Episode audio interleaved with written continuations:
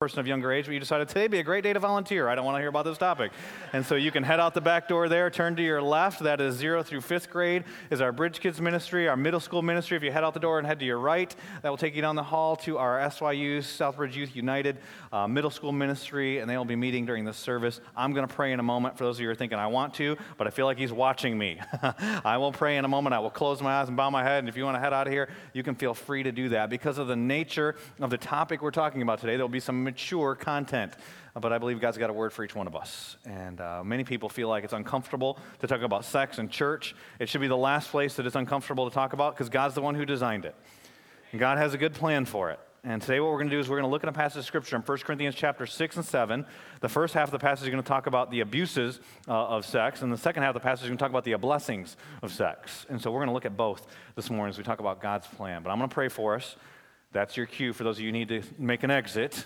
I'm going to pray for us that God will speak to each one of our hearts. Let me pray. Father, thank you that we get to come into your presence. Thank you, God, that you have a word for us in this topic that can be incredibly sensitive and uh, can bring up some memories for some folks of some of their worst regrets and their greatest pain. And for other folks, they're so excited about what's going to be said that they might miss what you really want to say to them. And God, I pray you'd open our hearts to all of that that you would show us your grace and your forgiveness and the power of your redemption for those of us who need to hear that. Words of encouragement for those who need to hear that. Words of confrontation for those who need to hear that. God, I'm going to speak words and I'm going to say one thing, and you're going to have hundreds of conversations with people. And God, we just invite you in to do that, and we open our hearts to you. We ask you to speak through your word, which we know is living and active and sharper than a two edged sword. And I pray you'd pierce our hearts, you'd encourage our spirits, you let the gospel flow through everything that's said today. In Jesus' name I pray. Amen. Well, a few weeks ago, I bought a vacuum cleaner. Yes, this talk is about sex, and some of you are wondering, how is he tying a vacuum cleaner into sex? Stay with me here for a moment. A few weeks ago, I bought a vacuum cleaner, and I was actually excited about this purchase, which sounds like a weird thing, but I got a great deal on this vacuum cleaner at Walmart, but I didn't take it out of the box right away. And so it's in a box, which, by the way, should tell you that it needs to be assembled. I didn't think of that. But I opened the box up, and I realized, oh man, this thing's in a bunch of different pieces, which you know what that means? That means there's instructions. which I have no interest in reading any of the instructions. I've seen vacuum cleaners. I feel like I know how vacuum cleaners work. There aren't that many parts. How hard could it be? And so I take the vacuum cleaner out and I stick the handle thing on the back and the thing that's supposed to cover, you know, catch the dust or whatever's on there. And I'm like, I think that's on right. There's some accessories. I plug it in. I start vacuuming. I'm not kidding. I vacuum for about 30 seconds. I did run over a popcorn kernel, but after about 30 seconds, it starts sparking, smoking, and then it just stops working. It's all done. Today we're talking about sex. And for many of us, sex is a lot like that experience I had with the vacuum cleaner. And I don't just mean there's some sparks, some smoke, and 30 seconds later it's over with. for some of you, that is what it's like. But what I mean is, that a lot of us we, we feel like we know how this is supposed to happen. I mean, we've seen we've seen it's on the movies, wherever we got our examples from. We don't we don't have to read the instructions. We don't have to go to the creator who designed this thing. And some of us don't even realize that God's even spoken about this. You don't even know there are instructions. I remember the first time I gave a sex talk at Southbridge about 10 years ago. A guy came afterwards and said, I didn't know the Bible even talked about sex. oh, it's in like almost every book, by the way. And God has a plan for it. Some people think it's just against it. He's not against it. He designed it, He created it. He created it actually for pleasure. And we're going to talk about His good plan for it today. I've had other people say to me before in the past, one, one church, at a church leaders at this church said this, not our church, but some church leaders said to me one time, God doesn't care who's in your bed, He just cares about what's in your heart. And I thought, that would make a terrible bumper sticker because it sounds good, it's just not true. And so I want to ask you, as we think about, you know, my vacuum illustration, I'm ignoring the instructions, and you got, the, the, I think I know what it looks like, I think I know how it's supposed to work, but it blew, the, the whole thing got messed up in the deal. Where did you first learn about sex? How do you know what you know about sex? For some of you, it's going to be from experience. And for some of you, maybe it was a, a friend. Maybe some of you, your parents had the talk with you. Isn't the talk like the weirdest moment, whether you're a parent or whether you're the kid? It's because as a kid, it's like the thing you're most curious about in the world is the last person you want to hear from, right? And as a parent, you know, it's like, I had, if I don't tell them, then somebody, you know, where they're going to hear this stuff. And so you have the talk. I remember the talk for me. My parents were not Christians. I didn't grow up in a Christian home. The talk for me was that I got picked up from sports practice one time in middle school, and there was a box of condoms sitting on the seat, and I was told, don't get anyone pregnant. So that was my talk. So then I learned from friends and from all kinds of different other. Did you learn from the movies? I hope not. That's a terrible spot. Where did you learn? Have you even considered going to the instructions? and going to where we get the one who designed it, who says how it's supposed to be used. See, what many church people end up thinking uh, about sex is that it's like it's separate from everything else. And so you know God's got a good plan for your life. God loves you, He's got a plan for you, right? Like you've heard that statement before. But do you know that verses like Ephesians chapter 2 and verse 10 apply to your sex life? That you're God's workmanship, created in Christ Jesus to do good works which He prepared in advance for you to do before the beginning of time. God had a plan for your life, and that includes your sex life. And so I realize everyone here, every single individual here has a different story. For some of you, the topic of sex is the most exciting thing we could possibly talk about at church, and you're hoping I can tell you how to have the best sex ever. and some of you, it's the greatest pain you've ever experienced in your life. And just even the mention of it reminds you of some bad experiences. And for some of you, you're married, but it's the greatest tension you have in all of your marriage. Some of you are married, you haven't had sex in years. That's true. That, are that is the case for some folks. For some people, you waited and you kept yourself pure, and you were all excited about what it was going to be like, and then you were like, I waited for that. it wasn't what you expected. And some of you are single and you wonder if you're ever going to be able to have sex. Some of you are single again. Maybe you're divorced or widowed, and you wonder if you'll ever do it again. Let me tell you something God's got a plan for every one of you when it comes to your sex life. And so the question I want us all to ask ourselves today is the same question What is God's plan for my sex life? And I want you, and some of you, you're not used to taking notes. Maybe you jot that down and at the end. Maybe even as you're applying the message, you jot some notes down of things that God speaks to your heart. But what is God's plan for your sex life? Whether you're about to be married, whether you've never been married, whether you've been married for 50 years, whatever the situation is, what is, God's got a specific plan for your sex life. What is it? And we're going to look at a passage of scripture I mentioned to you in 1 Corinthians chapter 6 and 7 today. And so if you have your Bible, please join me there in 1 Corinthians in the New Testament, towards the back of the New Testament. And as you're turning there, just what you need to know about Corinth is they're a lot like us, is the summary. They love sports in Corinth. Uh, the Corinthian Games were second only to the Olympic Games. We've got Duke, UNC, NC State, ECU, Meredith. I mean, come on, we got sports. Got the Hurricanes and the Panthers, and there's basketball and football and hockey, all baseball, Durham Bulls right here. We love sports. In fact, some people aren't here today because they're playing lacrosse or soccer or swimming. There's all kinds of stuff that we can be, we can literally worship sports. And many people do, and they, they did then too. They're incredibly wealthy in Corinth. In fact, if you wanted to make money fast, Corinth is a great place to go to because they had all these trade routes that went through there. And so a lot of people came and left. Very transient area. You, identify, you have a lot of friends that move away and come here and jobs. And we live in one of the wealthiest places in the world and one of the wealthiest times in all of human history. In Corinth, they knew the temptations of that. But here's what I want you to get that's so similar to us their society was a sex saturated society. Sex was everywhere.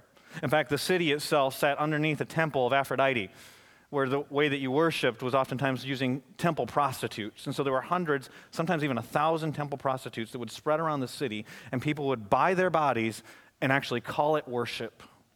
And you think about how we worship sex as a society with pornography, human trafficking, all the stuff that's going on, but forget all that, just even in the regular everyday advertisements.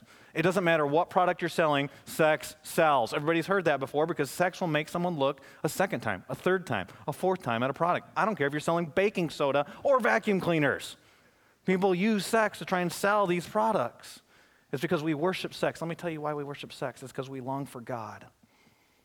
We want to experience the transcendent, and we believe this lie that the only place it can be found is between the sheets. And so it's to people like that that Paul's writing. And he's writing to people who have a past, who've got a background. And if you read, we'll go back to verses 9 through 11 in, in, chapter 6 in just a moment. But let's start reading in verse 12. In verse 12, what we see are some slogans that people were using to justify their sinful, their sexually sinful behavior. And so in verses 12 through 20 in chapter 6, we see the abuses of sex, and we get one command.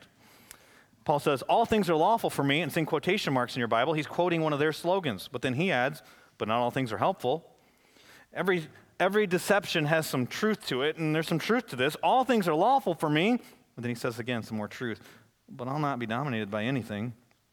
And then another one of their slogans, verse 13 food is meant for the stomach, and the stomach for food. And God will destroy both, one and the other. The body is not meant for sexual immorality. Wait, I thought you were talking about food. No, he wasn't. But for the Lord, and the Lord for the body. And God raised the Lord and will also raise us up by his power. Do you not know that your bodies are members of Christ? Shall I then take the members of Christ and make them members of a prostitute? That's unthinkable. Never, he says. Or do you not know that he who is joined to a prostitute becomes one body with her?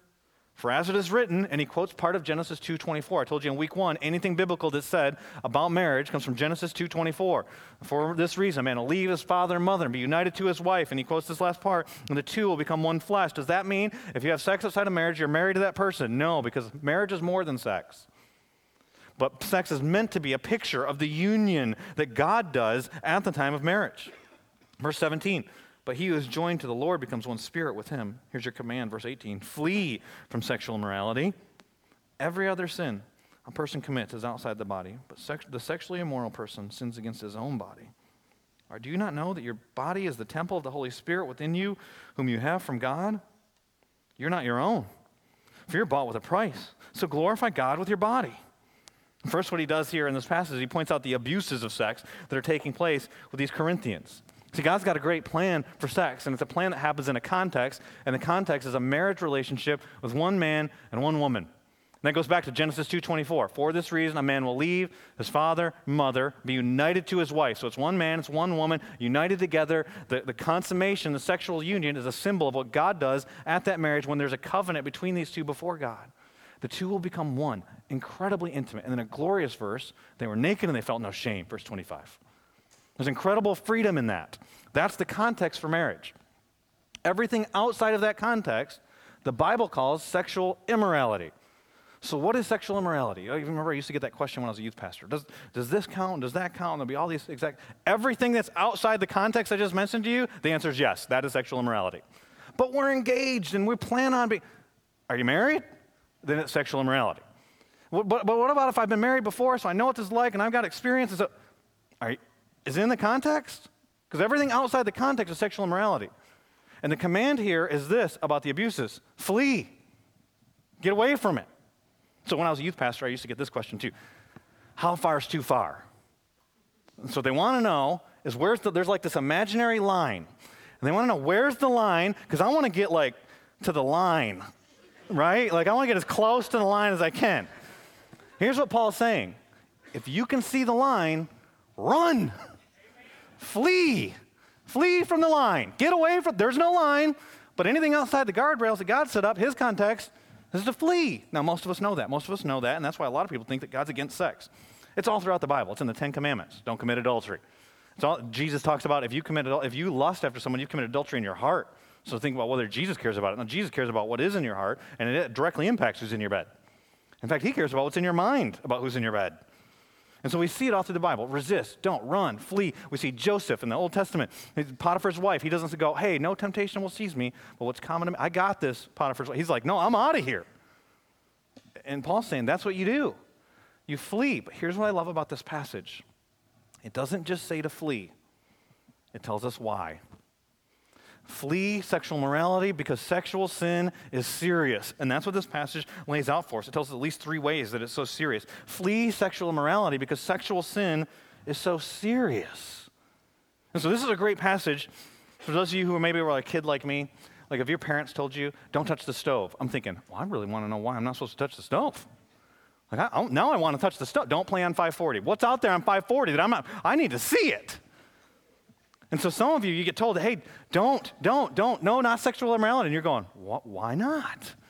Something must be good about that. And so what, what Paul's pointing out here is that God's no is actually a loving no. He's saying it because he cares about you. He's got a good plan, and when you step outside that plan, it's dangerous and it lends itself to disaster. And so, what he does in this passage of scripture is he tells us not just, no, because I said so. Now, that would be fine for God to say, by the way, because he's God, and by the way, he's smarter than all of us. And when we sin sexually, we're actually saying we think we're smarter than him. God, you're holding out on me. You got, I, you're, I know what you say, but I know better. And it doesn't apply to me because, and you come up with some scenario or some situation. And what he does here is he actually lays out here's, not only is it no, that would be enough, but no, and here's why. And the first one that we see is because sexual sin is so deceptive. And he says in verse 12, all things, you're saying all things are lawful for me. There's partial truth in that because Jesus Christ fulfilled the law. We're not under the law. There's some truth in that. But he says here, not everything's beneficial. You know the summary of the law, right? Love God, love other people. And most people in our standards today, the sexual standard is this kind of of our culture, not biblical, just of our culture. If it's two consenting adults, it's fine, as long as no one gets hurt. And here's the reality what Scripture says oh, people get hurt. You might not realize it in the moment, but you're doing damage to yourself and to others. Is it loving towards God? Is it loving? No, you're using other. No, no. And what Paul's saying is, no, no, no, there's deception here, and you don't see it, Corinthians. You say this, all things are lawful for me. You say this, verse 13, food is meant for the stomach, and stomach for food. And so what they were saying was this if I got an appetite to eat, then I eat. So if I got an appetite for sex, then I have sex. Now you gotta remember who Paul's talking to here, and that's where you go back in 1 Corinthians chapter 6 and read verses 9 through 11. So we might have it on the screen, but if not, if you got your Bible, just glance up a little bit, so the immediate context for this passage, and you see who Paul's talking to. This is just to believers. But these are believers who have a sexual background. Look at what he says. Do you not know that the unrighteous will not inherit the kingdom of God? So who's righteous? The Bible says no one is righteous, not one. Only people who've been forgiven. Only people who trusted in Christ, who's the only one that perfectly obeyed and took the wrath of God on the cross so that we could receive his righteousness. But he lists out what unrighteousness looks like. He says, Do not be deceived, because it's deceptive, neither the sexually immoral, nor idolaters, nor adulterers, nor men who practice homosexuality, nor thieves, nor the greedy, nor drunkards, nor revilers, nor swindlers will inherit the kingdom of God. Don't be deceived. See people doing this stuff? They're not inheriting the kingdom of God. In verse 11, though, and such were. You might underline that word. It's my favorite word in this whole passage. Such were some of you. What he's saying is God transformed your lives. And God's changed lives. He's changed lives here, amen? He's changed some of your lives. And such you you fit in some of this list, some of you. And such were some of you. But he says this, but you were washed. You were sanctified. You were justified in the name of the Lord Jesus Christ by the Spirit of our God. Amen? You've been changed. You've been transformed. So that was your past. He can change your past. You've been washed. That means you're clean. You've been sanctified. That means you've been set apart. You've been justified. You are right with God. He sees you as righteous, even though you weren't righteous. He transformed you. And so what's happened is some of these people have been deceived by their culture and they've been transformed, but they're slipping back into their old way of life. And what Paul's saying here in verses 12, no, no, no. You believe in these things that are, people are using that have partial truth in them to justify your sin. Sin, sexual sin, is so deceptive because it promises something it does not deliver. It promises intimacy. You know what it delivers? Shame. It, it, it promises ecstasy. You know what it delivers? Isolation. It will cost you. There are consequences. If, if you want to see a spot where they're all laid out, go to um, Proverbs chapter 5. You talk about the talk. Maybe your parents never had the talk with you and it was like a biblical based talk. Go to Proverbs chapter 5 where there's a father speaking to his son and he's giving him wisdom and he's giving him the talk about sex. And he says, he talks about the adulterous woman. It's a personification of the foolishness of sexual sin. And what he says is not about her bodily, like how tempting she is because she's so seductive, but because of what she promises. In Proverbs chapter 5, verses 3 and 4, it says, For the lips of a forbidden woman drip honey. They promise something good. Her speech is smoother than oil. It looks so tempting. But in the end, there's always an end. We often don't think about it, but there's an end. Maybe not immediately, it might be years, but in the end, she is bitter as wormwood, sharp as a two edged sword. She will cut. There will be consequences. Classic story is David and David and Bathsheba. And we oftentimes talk about it as a, great story of forgiveness and repentance and restoration. But have you read 2 Samuel 11 and 12? In 2 Samuel chapter 11 12, what happens is King David, he's already got wives. This woman's already married. Her name's Bathsheba. He sees her. He's tempted by her. He brings her. They have sex. Long story short, he kills her husband to cover it up. He thinks he's gotten away with it. Months later, this guy comes to him. His name's Nathaniel. Nathaniel loves David. See, a lot of times we think it's a messed up definition of love. We think that love is just let people do what they want to do. Nathaniel loves David so much that he's not going to let him stay in his sin, so he confronts his sin. It's very loving to confront sin. And he confronts his sexual sin. David doesn't realize it at first, and Nathaniel says, You're the man.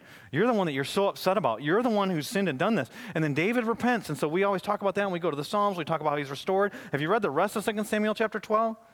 Because what happens there is that we get the consequences for sexual sin. Hey, that baby that she's pregnant with, David, the baby's going to die. And it's because of your sin. It's not happenstance.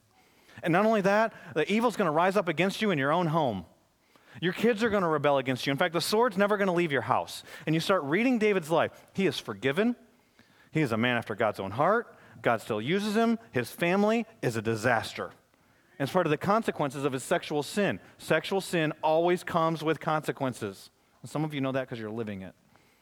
Some of you have the scars of it. Some of you, that's why when we get to the second half and we talk about the marriage bed, it's going to be like you bring that stuff in and you've got those memories, and so you feel guilty, and there is shame, and there's not the freedom there should be, but, but there's hope for that.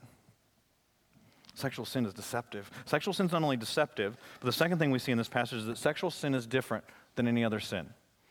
Some people will say to you, it's a, it's a lie, it's, a, it's a, like one of these slogans in this passage all sin is the same. All sin is not the same.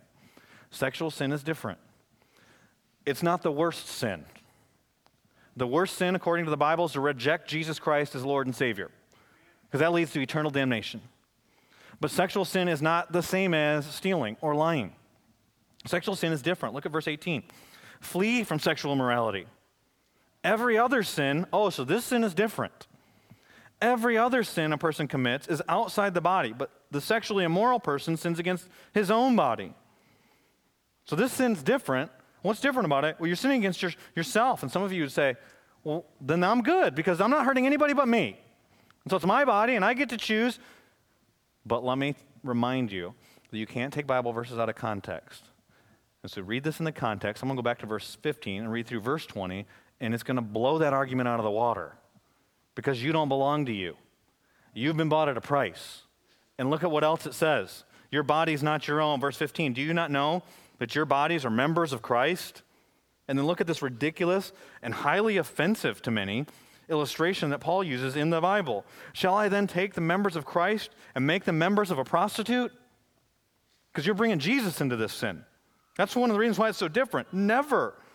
Or do you not know that he who is joined to a prostitute becomes one body with her? For as it is written, the two will become one flesh. Would you do that with Jesus? It's unthinkable. But he who is joined to the Lord becomes one spirit with him. And then our warning flee from sexual immorality. Run, get away from the line. Every other sin a person commits is outside the body, but the sexually immoral person sins against his own body. Do you not know that your body is a temple of the Holy Spirit within you, that God lives within you, whom you, whom you have from God? You're not your own. You were bought at a price. So glorify God in your body. And so it's like this. For those of you who are involved in sexual sin, I'm speaking specifically to you right now. Imagine you live back during Bible times. During Bible times, there was this place that people would go uh, to worship. And so it wasn't just like you worship anywhere and the Holy Spirit's in you. Uh, in Bible times, you go to the temple because that's where God's presence was at. But within the temple, depending on who you were, depended on how close you could get. And so men could go closer than women, and Jews could go closer than Gentiles, and priests could go closer than, than lay Jews could go. And then there was one priest, the high priest, who could go into the, the closest spot where it was believed that God's presence was actually at, the Holy of Holies. But he could only go there one day. It was on the holiest day, the Day of Atonement. And so the high priest, the holiest guy, could go into the holiest place, the Holy of Holies, on one day. Every other day, the place is, no one's in there. The only way that he could go in is if he sanctified himself. He had to do special sacrifices in order to be able to go into God's presence, his holiness, where his holiness dwells, and sin can't be in his holiness, in his, in his presence, because he's holy. He dwells in unapproachable light, it, it will wipe it out. So imagine you live during Bible times and you want to commit sexual immorality. What more private place to go than the Holy of Holies? No one's in there. Who's going to know? Would you do that? What Paul's saying in this passage today is worse than that. Because he's saying, You're the Holy of Holies. God's Spirit dwell indwells you. You belong to Christ. So all the sexual sin you're involved in, you actually bring Jesus into that. And see, a lot of us don't like that because we think, no, no, no, we separate sex from everything else. We certainly separate it from church. And here's the reality Jesus, if Jesus is in you, it should be unthinkable to be involved in sexual sin. But here's how it becomes thinkable. Not only is sexual sin deceptive, not only is it different, but it's spiritually destructive. Because what happens is our hearts become hardened. It's like a callus when you're lifting weights or you're doing work, they become on your hand for a reason so that you lose feeling. And that's what happens with many people's hearts. And so Paul says here, he's using this illustration of food is meant for the stomach, a stomach for the food. And so what the people were saying then was, we have an appetite for something, then you feed the appetite. And later in the book of Philippians, he talks about people who live by their appetites. In Proverbs chapter, or in Philippians chapter 3 and verse 18, he says, For many of whom I have often told you, and now tell you, even with tears, walk as enemies of the cross. Why? Their end is destruction, their God is their belly. They do whatever they want, and they glory in their shame. Their minds are set on earthly things. And so they think it's not hurting anyone, and they're driven by it. They're actually enemies of the cross, and they don't even realize it. That's what sexual sin does to us. But here's, here's the reality God can forgive sexual sin, that people can be restored. Because God is faithful and God is just. Not because not once you clean up your act, if you'll confess your sin, to confess that means see what it is. See what it is between you and God. It separates you from Him. It's like you've brought it into this holy relationship and you've separated the holy relationship. And the longer you think that it's okay, the harder your heart becomes and the less like you, you are to repent. But if you repent and you turn to Him, He's faithful, He's just, He will cleanse you of all unrighteousness. 1 John 1 9. If you confess your sins, He is faithful and He is just, and He will cleanse you of all unrighteousness.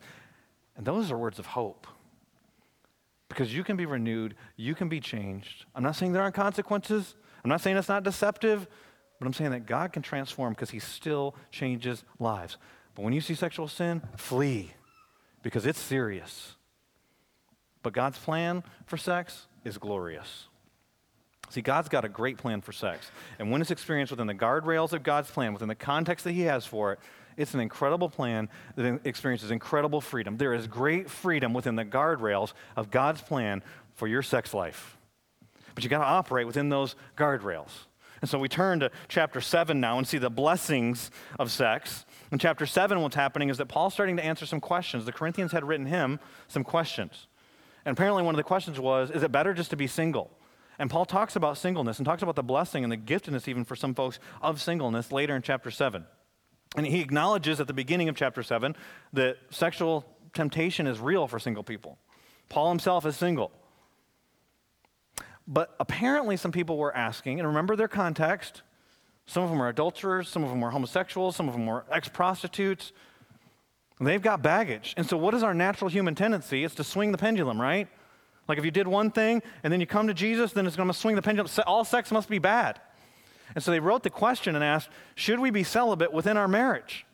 And Paul says, No way. In fact, you should do this stuff frequently, is what he says to them, if you're married. Look what he says and the freedom that he mentions here in this passage. Now, concerning the matters about which you wrote, it's good for a man not to have sexual relations with a woman. He's saying it's good to be single, to be celibate. But because of the temptation to sexual immorality, each man should have his own wife and each woman her own husband. So, one of the reasons for marriage is not the ultimate reason. We've talked about that in the previous messages, Ephesians chapter 5. Ultimate reasons to be a picture of Christ's love for the church. But one of the reasons you want to know how to flee, here's a practical application get married. So you're engaged, can't keep your hands off each other? Get married. Saying, because of the temptation, you should have your own wife. There's the context, own husband. In verses 3 through 5, he gives some more instructions. He says the husband should give to his wife her conjugal rights, and likewise the wife to her husband. So the wife does not have authority over her own body, but the husband does. Likewise, the husband does not have authority over his own body, but the wife does. Do not deprive one another, but he makes a concession here. He's saying here in verse 5 this should be a regular or frequent occurrence. Do not deprive one another, except perhaps by agreement for a limited time, that you may devote yourselves to prayer. But then come back together again so that Satan may not tempt you because of your lack of self control. That one of the guards against sexual immorality is the marriage bed. But, and then within the marriage bed, there's incredible freedom. Remember that passage of scripture in Genesis 2? For this reason, a man will leave his mother and father, be united to his wife, the two will become one. What about the next verse? And they were naked and they felt no shame. Have you ever read the passage in Hebrews chapter 13 and verse 4? You can take it down in your notes if you want to. It says that marriage should be honored by all, and the marriage bed should be undefiled. There's great freedom because it's, it's what we said here in 1 Corinthians chapter 7 with your own husband and your own wife within those guardrails. Within those guardrails, there is incredible freedom. But here's the reality you go back to that Genesis passage and you go, yeah, but that was before sin. And so there was no sin in that deal. There was no shame. There was no fear. Maybe they had perfect bodies. I don't know. I do know this. I do know that Adam had never seen another woman. And men, that's how it's designed to be, actually, on your wedding night. That's the first woman you see that way. How almost impossible in our culture. But do you realize that God's plan for this is that your wife should be your standard of beauty, men? So that when you see your wife, that's what you want. Not, hey, I'm married to a brunette and I got a thing for redheads. No, if you're married to a brunette, you got a thing for one brunette. And if she's tall, you like tall. And if she's not tall, you don't like tall. Okay, and it, it, whatever the whatever the name, she's got freckles. You love freckles, those freckles. And she doesn't, you, you don't like freckles at all. She is your standard of beauty. That's God's plan. See, how do you how can you have that freedom? How can you have no shame? Let me tell you, there's two ways. One, be perfect. Okay, no one did that. Next option. The next option is the marriage covenant. Because in the marriage covenant, there's great safety and security and sensuality. Because now there's freedom. The sensuality flows out of the freedom when there's safety and when there's security. How do we have safety and security? Well, we know that no one's leaving. We're here, we're committed to this. When we live out the stuff that we talked about from Ephesians chapter 5, when we talked about Christ's love for the church, God's plan for your sexual life is that your sexual life would put on display Christ's love for the church. Some of you, that seems creepy. Because what we've done is we've separated our spirituality from our sexuality, and we don't realize that all sex is spiritual. Our sexual sin is spiritual. We're bringing Jesus into this deal, and Jesus is in this deal when, it, when it's not sin, too. And there should be incredible freedom because God wants you to enjoy it. But I know some of you will be stuck there. So before I go into the rest of the teaching, let me just remind you the rest of the Bible talks about sex too. And there are some spots that are incredibly sensual. I remember when I was a youth pastor, I used to tell the kids, some of your parents won't let you watch R rated movies, but they'll let you read the Bible. Are you kidding? Have you read what's in here? Proverbs chapter 5, that same passage I talked about earlier, when the father starts talking to the son about the right kind of sex in the context, he's saying, enjoy it. Enjoy it with your wife. He uses poetic language. Let me read some of it to you. In Proverbs chapter 5, verses 15 through 20. It says, Drink water from your own cistern. Remember what's said in 1 Corinthians?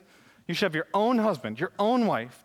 So here he's talking to a, a young man in an arid, dry climate.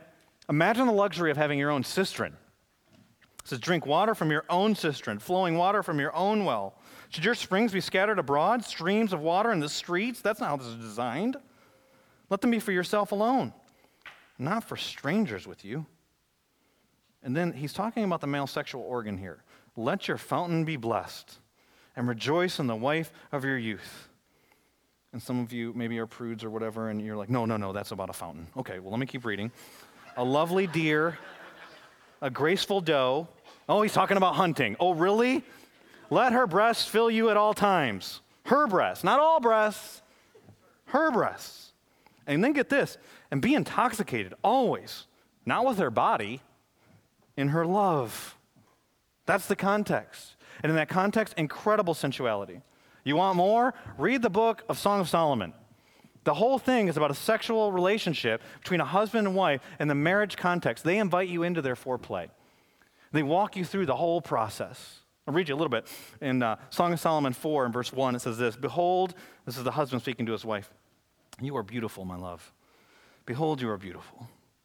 Your eyes, and he starts with their eyes, not her body. Your eyes are doves behind your veil. And then he goes on, he says some things that maybe wouldn't work in your relationship.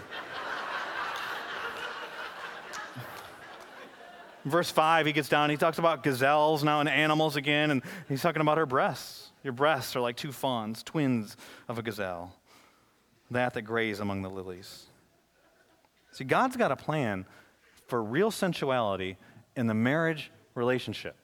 He wants you to enjoy it. This is made for, it's not, some people say that sex is just for procreation, and you're like, well, you got three kids, you've done it at least three times. You know, you do the relationship with some people. Sometimes the church acts like that. Here's the deal it's for enjoyment too. But let me say pastorally, my concern for you is not to tell you a couple tips in a moment about how you can have better performance. I want you to have great intimacy, and I realize that everybody here is coming from a different place. Some people have been abused. And so when your spouse touches you, you think about that abuse. Some people have filled their minds with so much pornography, they bring that stuff into the bedroom. Some folks, you haven't had sex in years. This is attention. He wants it more. And so you're just assuming because I'm a man, I'm going to go, hey, you just got to do it more, ladies. Did you see? And some of you are going to abuse this passage from 1 Corinthians where it says that your body doesn't belong to you and his body doesn't belong to him. And you're going to go, that's my body. That is a total misuse of this. You don't understand what the whole gospel context is of this passage. Here's what I want you to know this should shift a lot of our thinking. The gospel actually applies to your sex life. And that seems weird to some people Because you're like, no, I just get saved by the gospel. No, understand this. Your marriage is supposed to put on display the Christ's love for the church. What greater place, husbands, for you apply what we talked about last week about being a loving leader, a sacrificial, a servant leader coming to the bedroom that wants what's best for the other person? What better place, wives, for you to apply, talk about respecting your husbands than in a sexual relationship? What better place can you put on display volunteering and love than in your sexual relationship? And so we talk about wanting to have a relationship that looks so different, not just better, having marriages that are so different than the world's ever seen. What about in our sex lives? We'd actually flee sexual immorality and run to God's plan. And God's got an incredible plan of safety. Husbands, are you making your wives feel safe? Of security, Wives, you make your husbands feel secure and of sensuality. But with all the baggage we all have, how do we get there? How do you come to this place? You start thinking about what is the gospel? What would the gospel look like in a sexual relationship? You think about things that we read in Proverbs and Song of Solomon. And you think about the gospel. Let me ask you this men, are you pursuing your wives? Because Jesus came to seek and save that which was lost. And some of you have been married for more than a week, and now it's like the hunt is over. The pursuit is done. No, no, no. You keep pursuing. You keep going after. What did, what did Solomon say to his bride? He started talking about not just rushing in and getting what you can get. He started, he's wooing her. He's coming after her. And what did, what did the father say to the son in Proverbs? May your breast satisfy you always. It's the same breast. Always. You keep coming after, you keep pursuing. What does that look like? Well, it looks like what we talked about last week. You studying your bride, knowing about your bride, knowing her needs, knowing her wants, knowing what, about her, and being fascinated with her, not just because of her bodily features, although it talks about bodily features in the Bible. But it, it makes me think of a, a movie that I've seen more times than I'd like to admit. And I bet you none of you are thinking of the movie that I'm thinking of right now in the context of sex. Is the movie Madagascar. It's a kid's movie. I've seen it a lot more times than I'd like to admit. And for those of you who don't know what the movie's like, what ends up happening in this movie is there's these animals that live in the zoo, and there's a fantasy by one of them that they would go and live in the wild, and so they break out and they go and live in the wild. Two of the characters are a giraffe and a hippo. And the giraffe is named Melman, and Melman has a huge crush on this hippo named Gloria. And they get to the wild finally, for you know, making the long story short here. And when they get to the wild, she meets some other hippos. And some of the other hippos are attractive. There's this one hippo, and he's really muscular and he's really attractive, and he starts hitting on Gloria. Now, Melman's problems, we talked about last week, passive men, he's real passive, but he's studied her and he knows a lot about her. And there's this one scene in the movie where, where this guy's coming he's hitting on her, he's the hippo, but he's only got one line Girl, you huge. Girl, you so big. I don't recommend using that line either, men, by the way.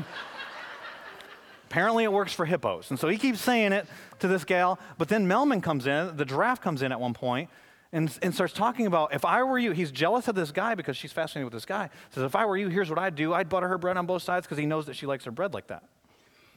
He says, and I would, and he starts talking about her needs, and starts talking about her desires, and starts talking about the way that she's made. And so, guys, are you fascinated with your wife because of her intelligence? Because of the way that she mothers? Because of the skills that she has, the gifts that God's given her? Or is it just her breasts?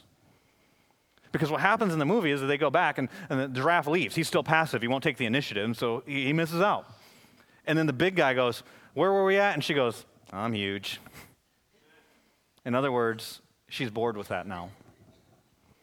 Guys, are you still pursuing your wife, going after your wife? And what that means is you need to study her and you need to talk to her. See, sex, a lot of sex is about, a lot more about talking than most people realize. Because what ultimately happens in the sexual relationship, and you see it in Song of Solomon, and you see it the way the things are written in the Proverbs, it's actually a celebration of the relationship you already have. We talked about this in week one when we talked about Genesis 2.24, and the two will become one, and we talked about intimacy, but intimacy, start, intimacy starts way before the bedroom. It starts with talking. So do you talk to one another? And so some of you, your greatest tension in the sexual relationship is how often it should happen. Have you ever talked to each other about how often it should happen? What is, what is his idea of how often it should happen? And I know she wants to do it way more than you do, guys, but still. Some of you have talked about it then, if you're laughing. But you got to talk about it. What, what is ideal? And all that's part of the pursuit. All of that is part of the foreplay. And it, start, it doesn't start at a certain time of the day, it's just part of the relationship. Because what happens in a sexual intimacy, when it's the way that it's designed to be, is it actually culminates together when the actual intercourse with one another is a celebration of what you already have in the rest of your relationship. It's not just this physical act. And so you think about the gospel, and the gospel applies in pursuit. The gospel also applies in knowing each other's needs and care. If you think about what the gospel is, it's ultimately a demonstration of love. That God so loved the world that he sent his son Jesus here. That Jesus, as he looks out and he sees the people, he sees them like sheep without a shepherd. He's got compassion on them. He's moved in his bowels with compassion for the people because they're hurting and helpless. And so I gave the, the guys a hard time on, on the pursuit angle. So, ladies, I'm going to talk to you a little bit when I talk about care and knowing needs. You know his needs? And I'm not talking about frequency here because some of you think that's all the needs are, is just frequency. But do you realize that most of the men sitting here today are emotional too? A lot of times we talk about men like it's just they just want more of it, and it doesn't matter how much there is, they just want more of it, and it's just that it's that. And I'll never be able to satisfy that, and so you just get frustrated in those things. But see, some of your men they don't even realize this. That there are a lot of emotions tied up in the sexuality. And they're not even honest with themselves. They don't know themselves well enough to know this, but you, you, can you help them learn these things? Can you help them realize these things as you work together in this relationship with one another? There's, there's a book that I haven't read the whole thing, but I've read a part of here by Shaunti Feldman, and, you'll know Feldhahn. And uh, the book's called For Women Only, so I'm not feeling guilty at all that I haven't read it. But uh, what she does is she surveys men, and she talks to men, and she talks in regard to sex. She says this With regard to sex, for some men, it's sufficient to be sexually gratified whenever they want. For other men, it's also important to feel wanted and desired by their wife. How important is it to you? So then it's not just being willing, ladies, is what she's saying here. How important is it to you to also feel sexually wanted and desired by your wife? And she wrote, This topic earned the highest degree of unanimity of any of the questions that she asked men. And get this stat 97% of men said getting enough sex wasn't by itself enough. They wanted to feel wanted. One man she interviewed summed it up like this Everyone thinks women are more emotional than men. And everyone thinks that when it comes to sex, guys just want to do it, and women are more into the emotion and cuddling of it. So women think there are no emotions there, but there are.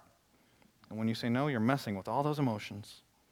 It's not only a flat no that hurts. The survey showed that even if they were getting all the sex they wanted, three out of four men, 75%, would still feel empty if their wife wasn't both engaged and satisfied. Now, let me tell you something. In order to even have a conversation like this requires incredible vulnerability but it's about talking. So I'm not giving tips on performance here. I'm talking to you about your intimacy. It will impact how everything goes when you actually get together physically, are you willing to be this vulnerable? And do you know how you can get this vulnerable? You've got to be in a, a situation where you can feel freedom. And that freedom can't happen when you don't know that you're committed to one another.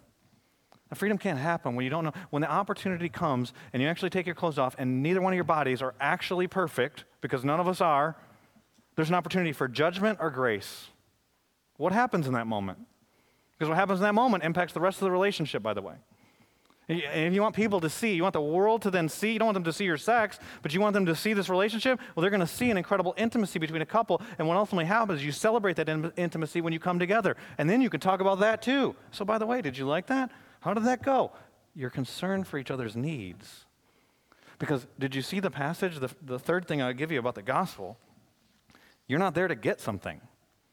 Look at verse 3 in 1 Corinthians chapter 7.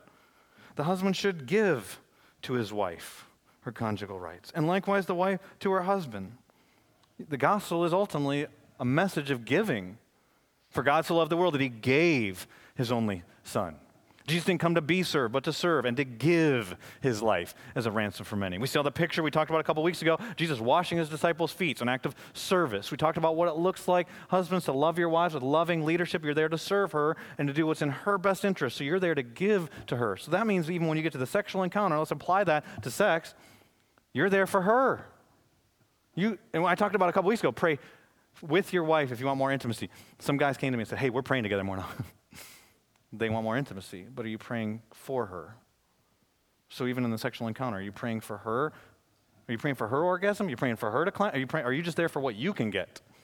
Because otherwise, what you've done is you've made, you've made sex a fulfillment of your lust.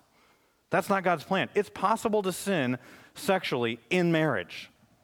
But within the guardrails that God sets up, which would be one of pleasure, living out the gospel within sexuality, it's incredible but you're there to give. Husband's there to give, wife's there to give. Do you pray for each other? Do you talk to each other? Because ultimately, this whole thing's about intimacy. A lot of us didn't realize that. A lot of us didn't realize the gospel applies to this. And so we're like me with that vacuum cleaner. Oh, I've seen it. I know how it goes. I'm just going to use it and pow, it's over. And there's no power in your sexual relationship. But, but God wants there to be an incredible intimacy there that ultimately is culminated and celebrated. And what you're doing together, it's a reminder over and over again of the covenant that you have with each other from Genesis 2.24 that you made on that wedding night. The two became one. And maybe it wasn't what you expected it to be on your wedding night. And then you continue to grow and you continue to learn. And You continue to nurture one another and care for each other's needs and pursue each other and give to one another for years and years and years. And it becomes what God designed for it to be. So, what's God's plan for your sexual life? If you're single, what's God's plan for you? If you're married, what's God's plan for you? Some of you haven't had sex in a long time. What's God's plan for you? Some of you need to talk. What's God's plan for your sexual relationship? Some of you are not sure if you're ever going to have sex again. Well, what, what do we see here? Well, it's good to be single. You can be whole. Paul was single. Jesus was single. Jesus was a human, fully human, the picture of manhood, and he never had sex. See, sex is not a need, it's a desire for us. So be committed to him. What he says in, in sex, anything outside of these bounds, get away from it. Flee from it. Some of you need to repent. He can restore you. Some of you need to celebrate that you got a good sex life when you are talking about stuff, and you go apply this today. Some of you need to have some conversations. You need to be praying together about we've been having sex, but we haven't been doing what, what Scott was talking about.